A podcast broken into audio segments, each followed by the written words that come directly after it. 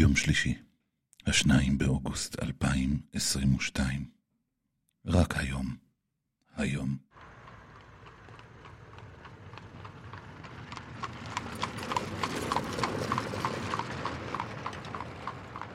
בני בא. תפתחו לו. בני, בני, בני ג'סיקה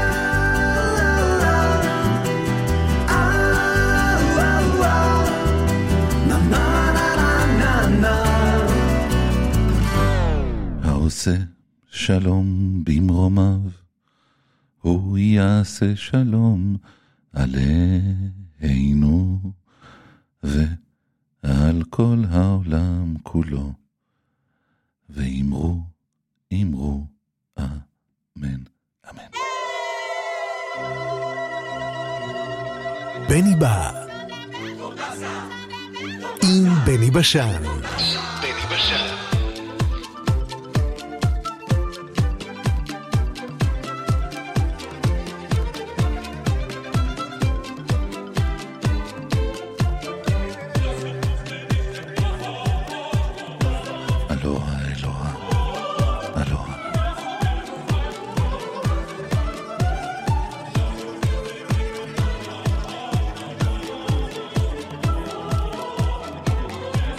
טוב, אמן. שיתבדו כל פחדינו, אמן. שתהיה טובתנו, אמן, אמן, אמן. שיהיה טוב. אמן שיתבדו כל פחדינו. אמן. שתהיה טובתנו.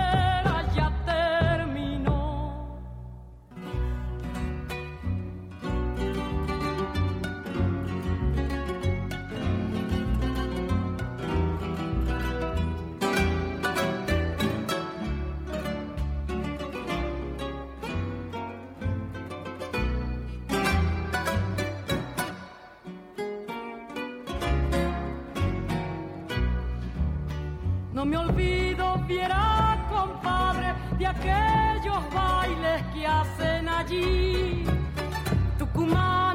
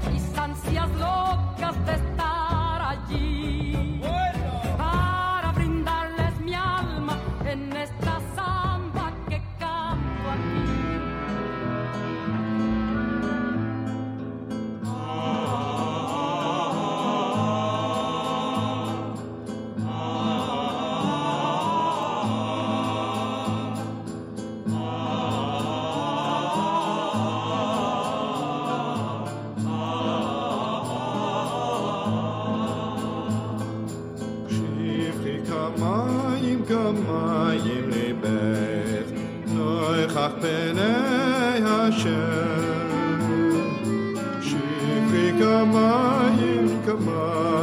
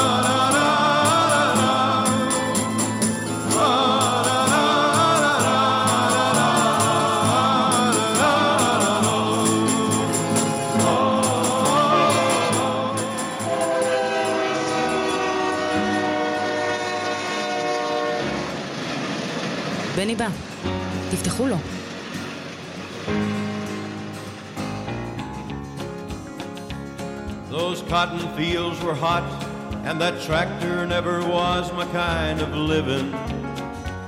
And when I hit 16, I had my size, and I hit the road to freedom. And I'm glad I wasn't there to see my mama, cause she must have cried for hours.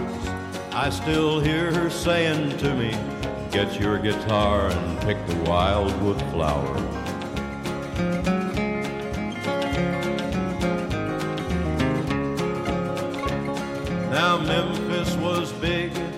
Was hard to find a job and so I didn't. And it was easier to go back to the country and it was more like living. Now I've been down every road and I've stood on every porch where they were given. And if they had a dime or an hour, I would pick the wildwood flower.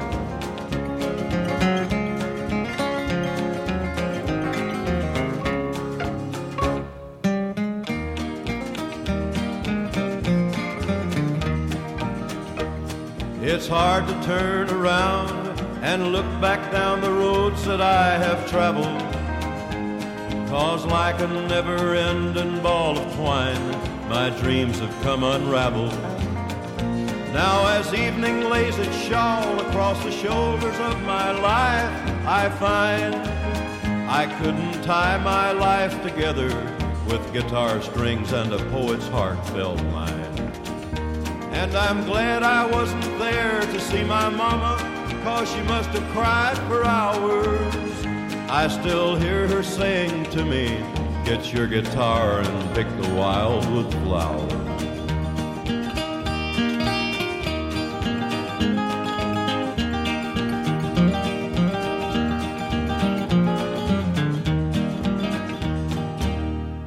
Play it like this, son.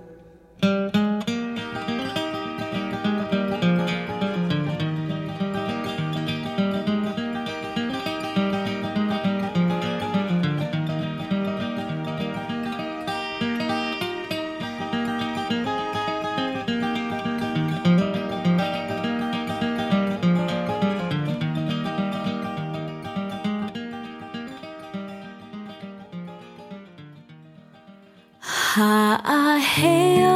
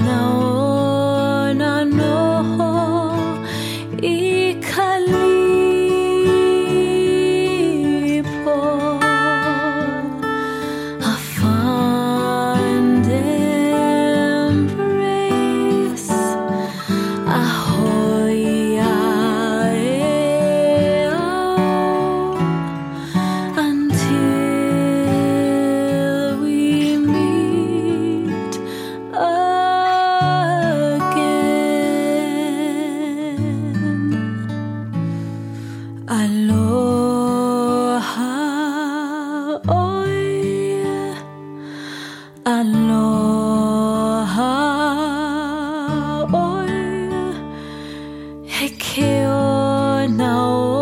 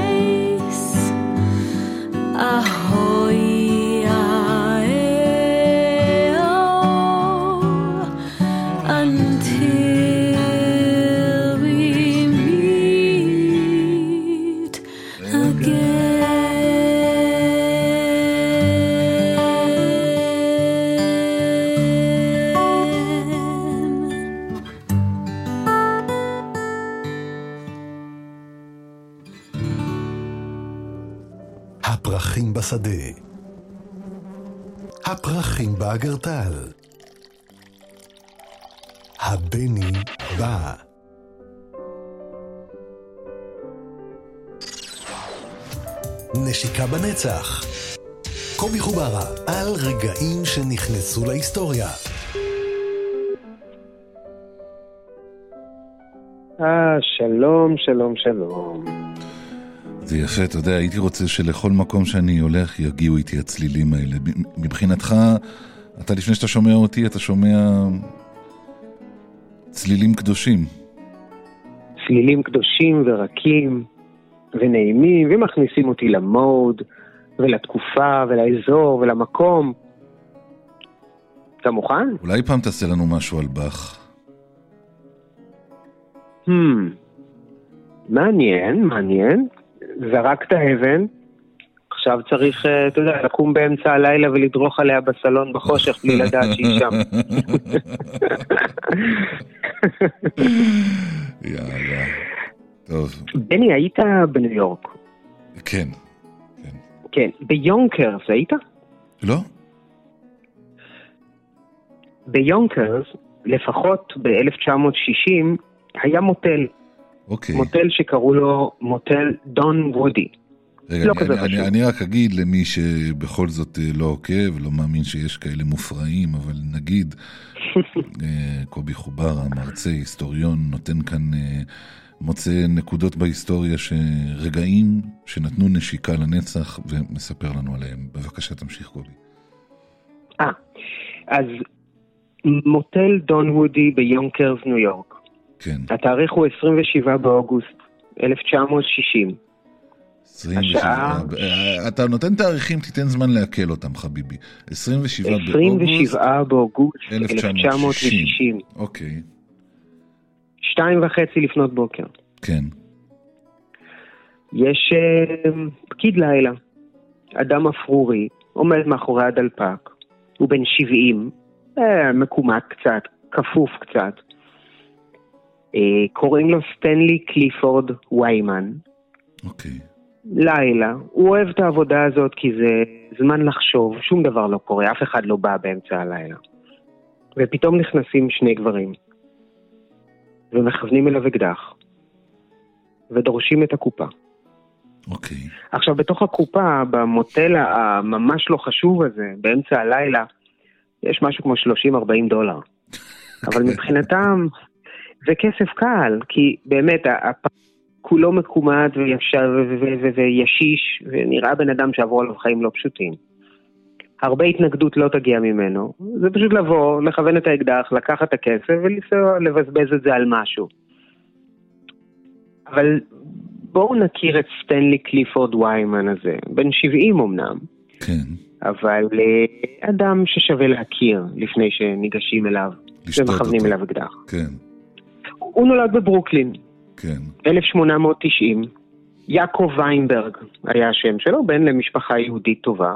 אוקיי. היה תלמיד מעולה בתיכון, אמר לאבא שלו שהוא רוצה להיות עורך דין ודיפלומט.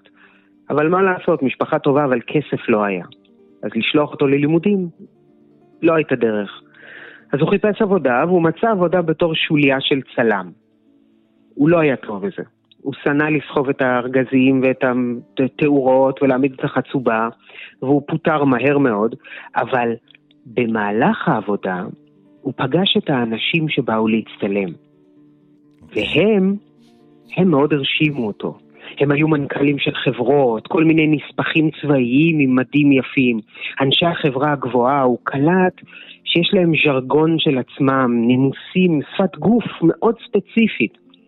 הוא אמר, אם הייתי נולד למקום אחר, למשפחה אחרת, ליכולות אחרות, גם אני הייתי יכול להיות כמוהם. אני יכול להיות כמוהם. אז אחרי שפיטרו אותו, הוא הלך לבית דפוס והדפיס הזמנות ליום הולדת 20 שלו, ושלח אותם לכל המי ומי בניו יורק. הוא הזמין קרוב ל-80 איש, באמת מהטופ של הטופ החברתי בניו יורק, לאולם נשפים של מלון יוקרתי. היו שם שופטים, קצינים בכירים, אה, ראשי, אה, ראשי אגפים בעירייה, וכולם באו לחגוג יום הולדת, ובעיקר מסיבת פרידה מבחור צעיר וחייכן, שנון, מבריק, שהולך לצאת לשליחות הראשונה שלו כקונסול הכללי של ארצות הברית באלג'יר, ולבחור קוראים סטנלי קליפורד ויימן. יעקב ויינברג שלנו המציא לעצמו דמות בגיל 20. הודיע שהוא הולך להיות הקונסול הכללי של ארצות הברית באלג'יר. הזמין את כולם אף, למסיבה. אף, אף אחד מהאנשים האלה לא מכיר אותו. אין- אף אחד לא מכיר, אותו. אבל כולם, אין אותו, כולם שיחקו את המשחק. כי, אומרת, וברכו אותו הם, יפה. הם, הם מקבלים הזמנה יום אחד בדואר, הנכם מוזמנים למסיבה חגיגית לרגל צאתו לשליחות של אה, קליפורד. סטנלי קליפורד ויימן, ואתה אומר, או, זה שם טוב, כנראה בחור רציני. וואו, לא נעים, אני לא מכיר אותו. אה, בטח פספסתי. אפילו אחד הנואמים היה שופט מאוד אה, רציני, שאחרי שהוא בירך אותו, הוא הזמין אותו שיבוא לשיחה אצלו בלשכה לפני שהוא נוסע לשליחות. איך, הוא, הגיע איך, ללי- איך, איך הוא מימן את זה, קובי? איך, מאיפה היה לו כסף לממן דבר כזה? אה, לא היה לו. הוא באמת השאיר את החשבון ונעלם. אוקיי. בפשטות. וכשהוא בא ללשכה של השופט, אז גם הצלם שהוא עבד אצלו פעם, במקרה היה שם בא לצלם. והוא אמר, תקשיבו, לא מדובר בבחור האמיתי, עצרו אותו, האשימו אותו כמתחזה, בגלל שהוא הצליח להתחמק ולהגיע לחצי שנה בבית חולים פסיכיאטרי, ושוחרר. עכשיו, כל מה שהוא היה צריך אחרי שהוא שוחרר זה פשוט להופיע פעם בשבוע מול קצין מבחן. רגע, אבל... זה מה שצריך, נכון? אבל האירוע במלון היוקרתי קרה? בוודאי. קרה. זה היה אירוע מדהים. תשמע, לא היה... זה היה אירוע מדהים וכולם בירכו אותו, והשופט הזמין אותו ללשכה.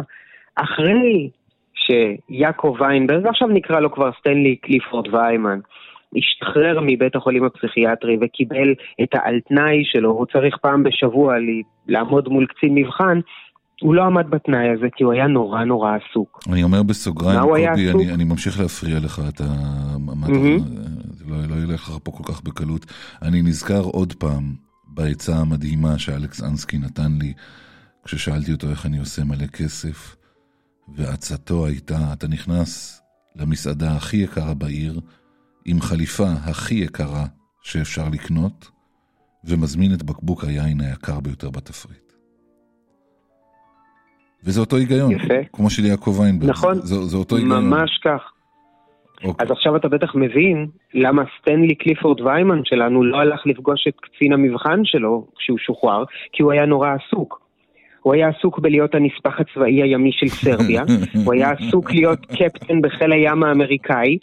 מה שיפה שהנספח הצבאי הסרבי והקפטן בחיל הים האמריקאי המליצו אחד על השני מול אנשים, שזה היה אותו בן אדם. גדול. הוא היה עורך דין שהתמחה בדיני קרקעות, הוא היה רופא שייעץ בנושאי חיטוי ומחלות מדבקות. הוא השתחרר מה... וכמובן שעצרו אותו שוב, זרקו אותו לכלא לשנה, ומהכלא הוא השתחרר לא יעקב ויינברג ולא סטנלי קליפורד ויימן, אלא רב סרן איתן אית'ן אלן ויינברג, הקונסול הכללי האמריקאי ברומניה. שם הוא פשוט לקח סירה, אמר שהוא ישלם אחר כך, עלה על הסיפון של ספינת הדגל של הצי האמריקאי, זכה ליום סיור על הסיפון, למחרת הזמין את כל הקצינים למסעדה על חשבונו בוולדורף אסטוריה, שוב פעם עצרו אותו, שוב פעם זרקו אותו לשנה בכלא, וכשהוא השתחרר מהכלא, הוא נעלם. אבל מי שכן הופיע, היה קצין חיל האוויר הצרפתי רויאל סנסיר. והוא הופיע בברוקלין, התקבל בבסיסים צבאיים אמריקאים על ידי משמר כבוד, ואחרי שאיזה חייט אמר שהמדים האלה נורא מוזרים והם לא אומרים כלום, ואז גילו שהוא קנה אותם בחנות יד שנייה, הזמינו את המשטרה וזרקו אותו לכלא לשלוש שנים. תראה, זה, טוב, תמשיך. אז אחד הדברים שהסיפור הזה מלמד אותנו, אני אגיד בסוגריים, זה כמה כוח יש לך אם אתה לא מפחד שיזרקו אותך לכלא. ממש ממש כך. כי הפעם הוא השתחרר מהכלא, והפעם הוא השתחרר כרופא הרשמי של חברה למסחר מפרו. ב-1921 הוא חוזר לניו יורק, כן. לובש מדים, ומופיע בתור, שזה מעניין מאוד, סטנלי קליפורד ויימן, אחראי קשרי צי של משרד החוץ, או אחראי קשרי חוץ של הצי האמריקאי, זה לא ברור, הוא כל פעם אמר תפקיד אחר, וזה היה מעולה, כי אנשי הצי היו בטוחים שהוא ממשרד החוץ, ואנשי משרד החוץ היו בטוחים שהוא מהצי. הוא נצמד לנסיכה אפגנית שבאה לביקור, מודיע שהוא הנציג הרשמי, כן, מארגן לה פגישה עם נשיא ארצות הברית, כן. לוקח אותה לטיול ברחבי כל ארצות הברית. היא נותנת לו כסף כדי שהוא יקנה מתנות לאנשי ממשל, הוא מבזבז את כל הכסף הזה על מה? על לשכור רכבת פרטית בשבילה וחדרי מלון בשבילה, כביכול בתור הממשל האמריקאי. חשוב להגיד, הוא לא לוקח, לוקח סנט לכיס. ויימן ויינברג שלנו מעולם לא לקח סנט לכיס שלו, הוא מעולם לא עשה את זה כדי להשיג נשים, למעשה הוא היה נשוי. הוא התחתן עם אישה שאהבה אותו מאוד, ידעה מה בעלה עושה, ואתה יודע, אמרה בסדר, זה, זה השעשוע שלו, זה ההובי שלו, אני זורמת. הוא מעולם לא עשה, כביכול, לא לקח דבר אחד לטובתו. הוא הצליח לסדר לנסיכה האפגנית פגישה עם נשיא ארצות הברית ב-26 ביולי 21. הוא מצליח אחר כך להציג את עצמו גם כרופא האישי של הנסיכה, ואז תופסים אותו וזורקים אותו לעוד שנה בכלא. חמש שנים עוברות, ומי שיסתכל טוב טוב על מסע הלוויה של רודולף ולנטינו, זוכר את ולנטינו הגדול, כן? בטח. אז במסע הלוויה, מול הארון, עמדה השחקנית פולה נגרי, בוכה, היא הייתה האהובה של השחקן, ולצידה עומד הרופא האישי שלה. תנחש מי? נכון, דוקטור ויימן. ואפילו אחרי שאמרו לגברת נגרי, תקשיבי, לא רק שהוא לא רופא, הוא גם בן אדם שהציג את עצמו בעבר כקצין, כצרפתי, כקונסול, כאיש משרד החוץ, כאיש הצי, הוא ישב בכלא. גברת נגרי אמרה, אבל מעולם לא היה לי רופא טוב כמוהו. אחרי הלוויה, אחרי הלוויה, הוא קיבל ממנה את הבית של ולנטינו. כן. הפך את הבית של ולנטינו למרפאה חינם, וטיפל במאות אנשים. למרות שלא למד מעולם יום אחד רפואה ולא הסכים לקחת סנט. בוא'נה, איזה בן אדם. איזה בן אדם. כשהוא שמע, הוא קרא בעיתון שבקיימברידג' מסצ'וסטס הולכים לעשות כנס בנושא תנאים בבתי החולים לחולי נפש. הוא החליט שהוא רופא, נסע לשם ונתן נאום ארוך בכנס בשם דוקטור סטנלי אלן ויימן על התנאים הקשים בבתי חולים פסיכיאטריים, הוא הכיר אותם טוב כי הוא ישב הרבה בב- בבתי שמע, חולים זה- פסיכיאטריים. זה, זה בן אדם מאוד מאוד משכיל. אתה לא יכול לעשות כזה דבר בלי להיות משכיל בצורה פסיכית. לחלוטין. הפסיכיאטרים אגב הגיבו לנאומו בתשואות, ומדינת ניו יורק ומדינת מסצ'וסטס החליטו לאמץ את מה שנקרא דוח ויימן על שיפור התנאים הסניטריים בבתי חולים פסיכיאטריים. אחרי מלחמת העולם השנייה, הוא הציג את עצמו כעיתונאי רשמי מצד, מטעם האו"ם, והיה כל כך מוצלח, שהמשלחת הרשמית של תאילנד לאו"ם הציעה לו הצעת עבודה לבוא להיות הדובר הרשמי שלה. אז הוא פנה למשרד החוץ האמריקאי ושאל אם כאזרח אמריקאי הוא יכול להיות דובר של משלחת אה, של מדינה אחרת, ואז גילו שהוא מתחזה להיות אור, אה, עיתונאי של האו"ם, ושוב פעם כלאו אותו. וככה זה המשיך, הוא מתחזה ונכלא ויוצא, ונ... והבריאות שלו התחילה להידרדר, כי בכלא לא קל. ובסוף כבר לא היה לו כוח להתחזות. אז בתחילת שנות ה-60, ב-1960, הוא פשוט מצא לעצמו עבודה, כפקיד לילה במוטל דון וודי ביונקרס. הוא כבר בן 70. אין לו כוח לזה, ונחמד לו. הוא יושב בלילות, אף אחד לא נכנס. הוא יכול להיזכר בחיים הרבים שהוא חי, בתפקידים האדירים שהוא עשה. הוא כתב פעם במכתב שלחיות חיים של אדם אחד זה כל כך משעמם, אבל לי מעולם לא שיעמם כי אני חייתי הרבה חיים. עכשיו, שני הפורצים האלו, השודדים, נכנסו, שמשון והם מכוונים ויובב. אקדח, כן. כן. הם מכוונים אקדח לגבר בן 70 פקיד לילה, זה באמת, זה אסקופה נרמסת, זה הדבר הכי לא מאיים בעולם.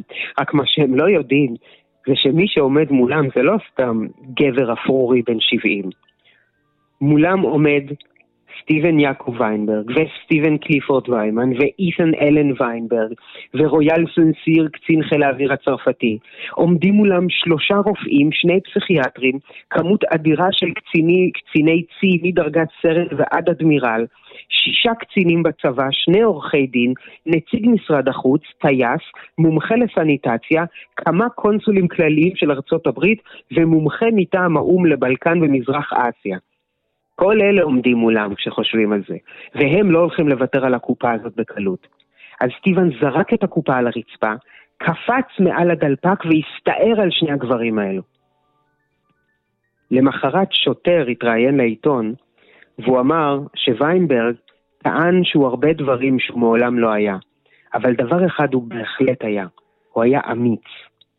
הוא היה אמיץ, הוא היה הרבה מאוד אנשים, לפחות בתוך ראשו, אבל הוא עדיין היה גבר בן 70, שמסתער על שני גברים חמושים, והם ירו בו והוא נהרג.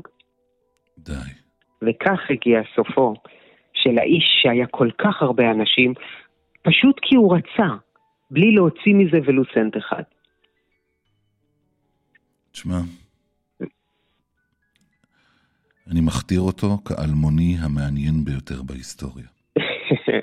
בן אדם מרתק ושווה לחפש תמונות שלו, אה, הוא, הוא נראה נפלא במדים. שלח, אפילו שלח עם המדים האלה מכוניות יד שנייה. שלח תמונה שלו בוואטסאפ, נעלה בפייסבוק. אני עכשיו שולח לך בוואטסאפ תמונה שלו עם הנסיכה האפגנית, יוצאים מהבית הלבן אחרי הפגישה עם הנשיא. קובי חוברה, תודה חביבי. בני בשן, בשמחה, ביי ביי. ביי מתוק, ביי.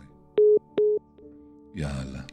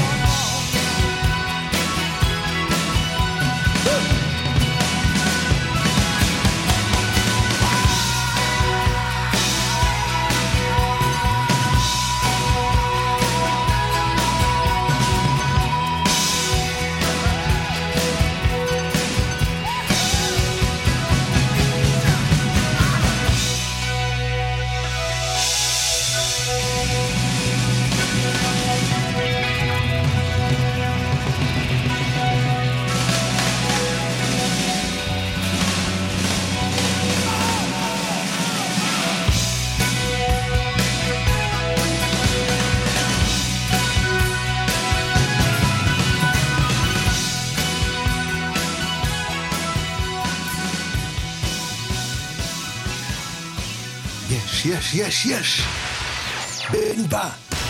בני בא. ואתם?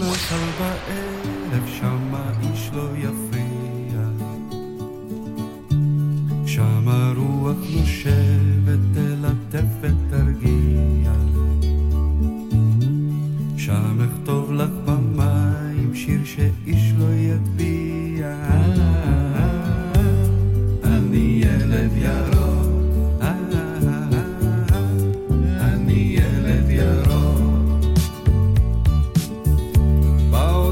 בוקר זורח אקליפטוס תינוק, ענפים הוא שולח אל השמש רחוק, מתעורר בי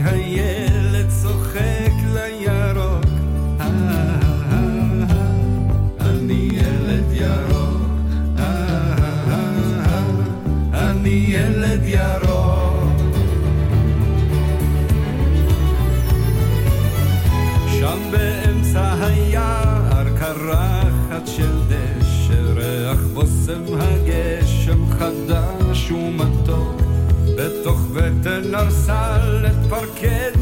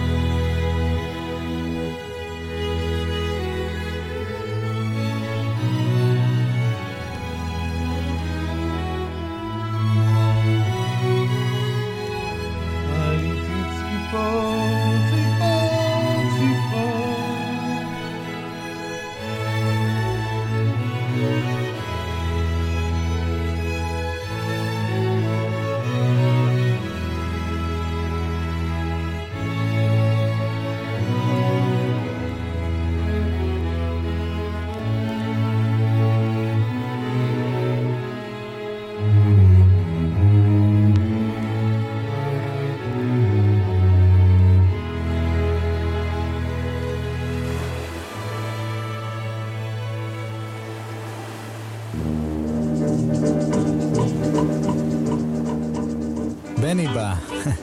תפתחו לו.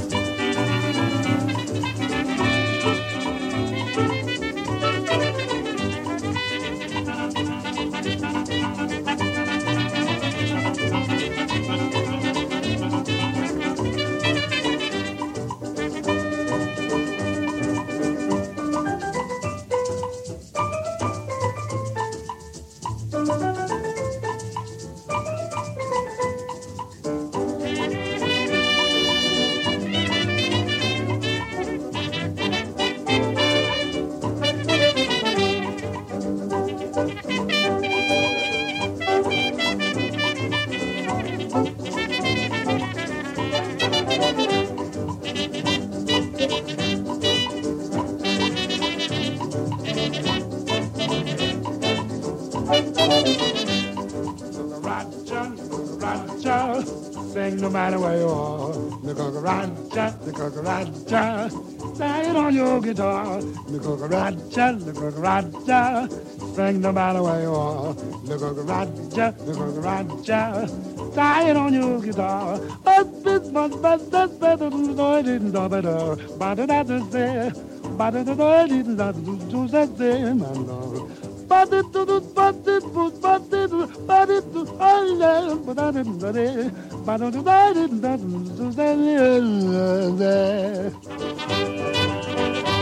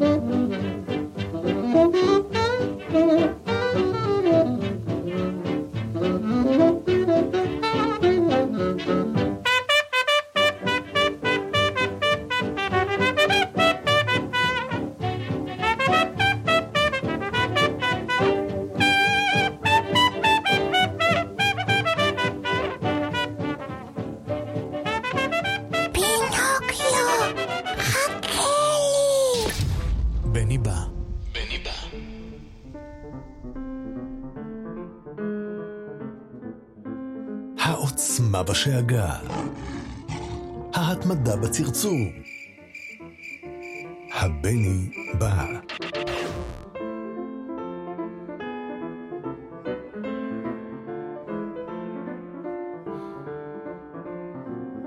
העכבר, הציפור והנקניק.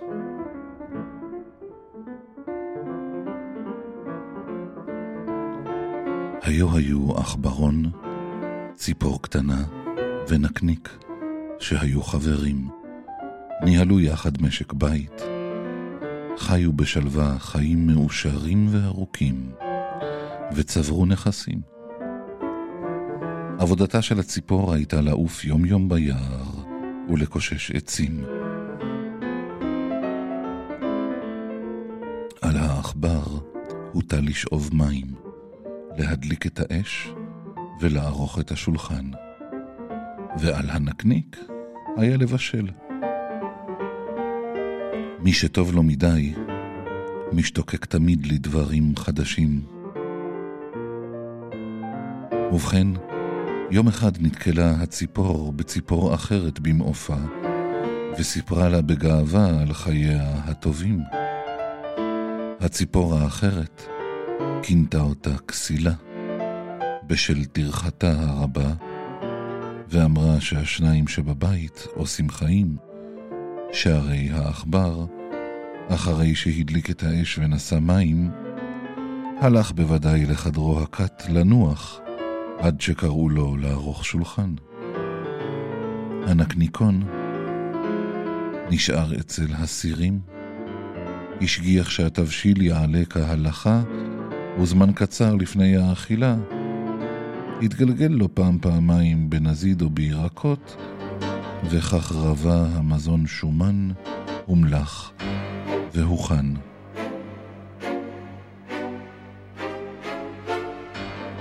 כשבאה הציפור הביתה והניחה מסעה, ישבו לשולחן, ואחרי ארוחה הגונה ישנו כל צורכם עד למחרת בבוקר.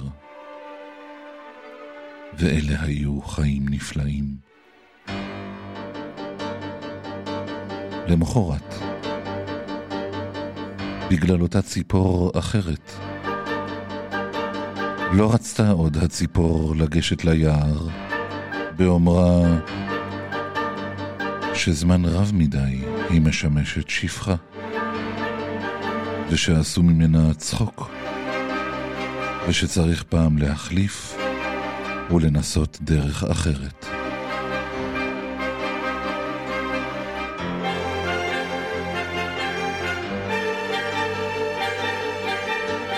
ואף על פי שהעכבר והנקניק התחננו מאוד, זכתה הציפור. צריך להעז. הם הפילו גורלות ולפיהם היה על הנקניק לשאת עצים, העכבר היה לטבח, ועל הציפור הוטל להביא מים. מה קורה? הנקניקון יצא ליער, הציפור טיפלה באש, העכבר העמיד את הסיר, וחיכו רק לנקניקון שישוב הביתה עם העצים ליום הבא.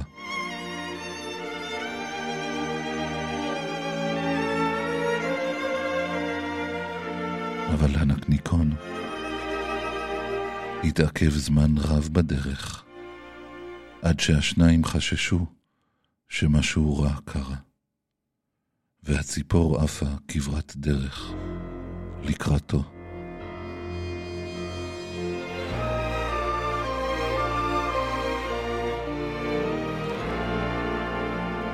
לא רחוק משם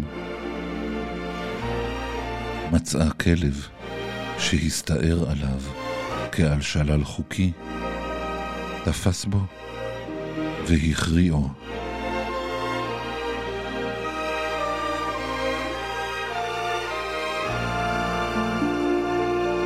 הציפור האשימה את הכלב בשוד בצהרי היום, אך כל דבריה לשווא. כי הכלב אמר שמצא אצל הנקניקון מכתבים מזויפים, ולכן היו לו חייו הפקר.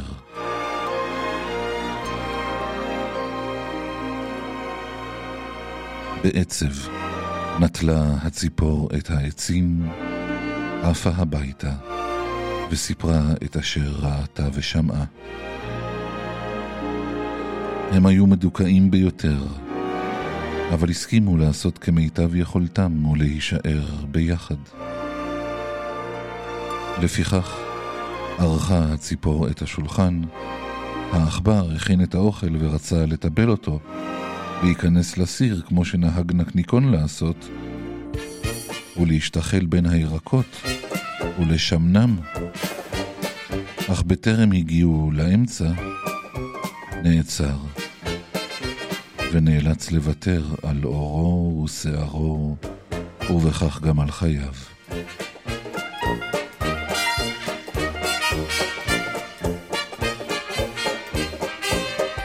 כשבאה הציפור ורצתה להכניס את הארוחה פנימה, לא היה שם טבח.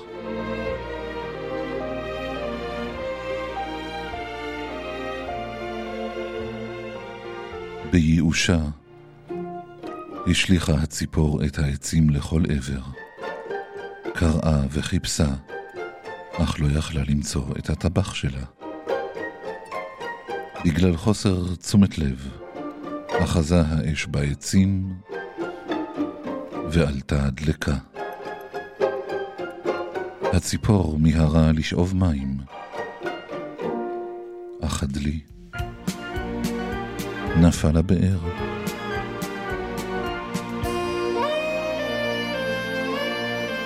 והיא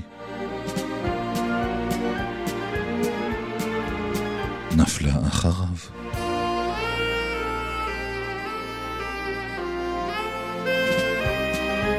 לא עלה בידה להתאושש, ולא נותר לה.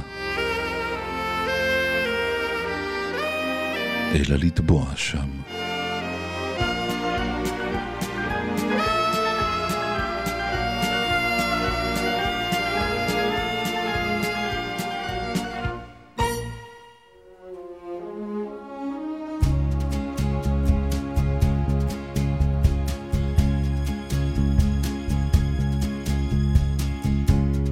Listen easy. You can hear God calling, walking barefoot by a stream. Come unto me,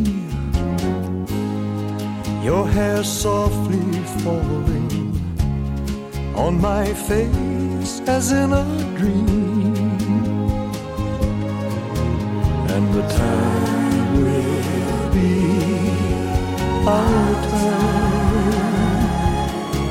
And the grass won't pay no mind. Saying nothing, lying where the sun is, baking down upon our sides. My lips touch you with their soft, wet kisses. Your hands gentle in reply, and the time will be our time, and the grass won't pay no mind. Child, touch my soul with your cries, music will know what we found. I hear a hundred goodbyes, but today I hear only one sound. The moment we're living is now. Now, now, now, now, now, now, now. Young birds flying and a soft wind blowing cools the sweat inside my palms. Close my eyes, hear the flowers growing. As you lay sleeping in my arms, and the time will be our time and the grass won't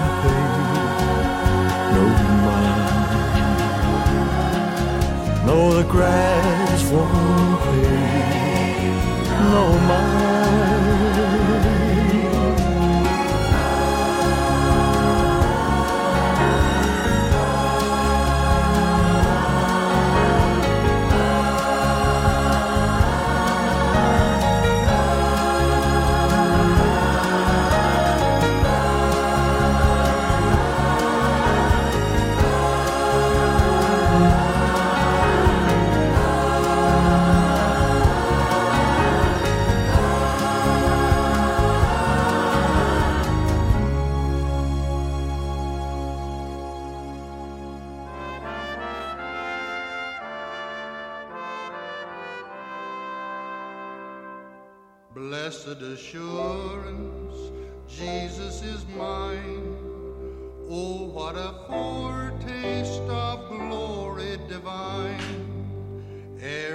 Salvation, purchase of God, born of his spirit, washed in his blood. This is my story, this is my song, praising my Savior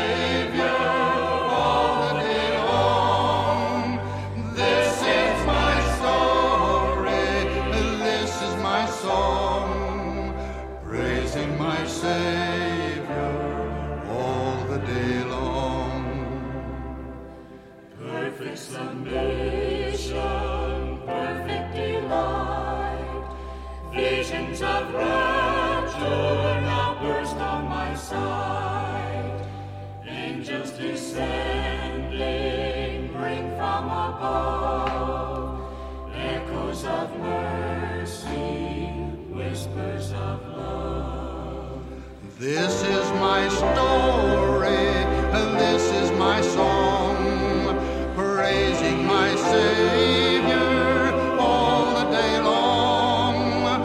This is my story, and this is my song, praising my Savior all the day long perfect submission, all is at rest. I in my Savior am happy and blessed, watching and waiting, looking above,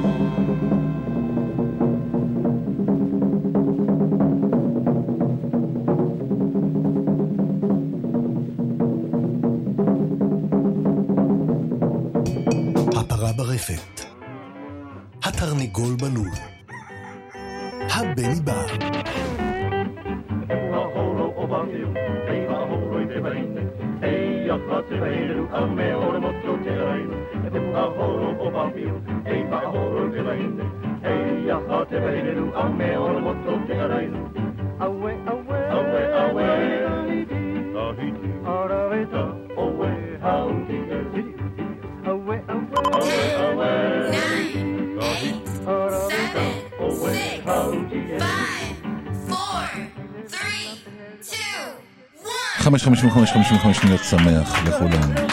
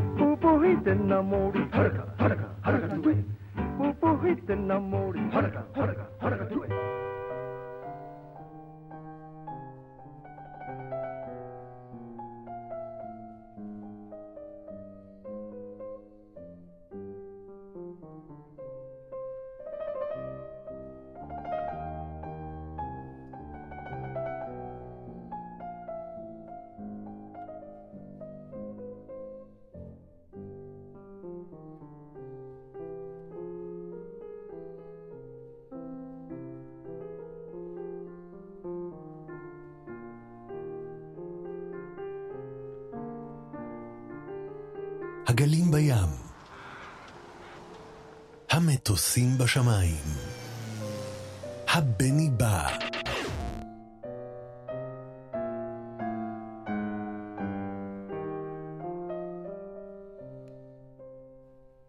המים בקומקום.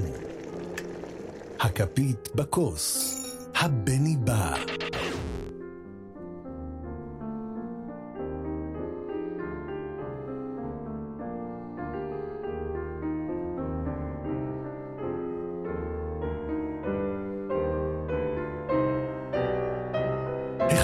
הצבא, האוהבים באהבה, הבני בא.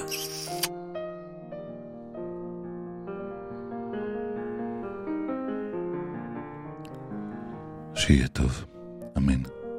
שיתבדו כל פחדינו, אמן. שתהיה טובתנו, אמן, אמן, אמן. שיהיה טוב. אמן שיתבדו כל פחדינו. אמן. שתהיה טובתנו.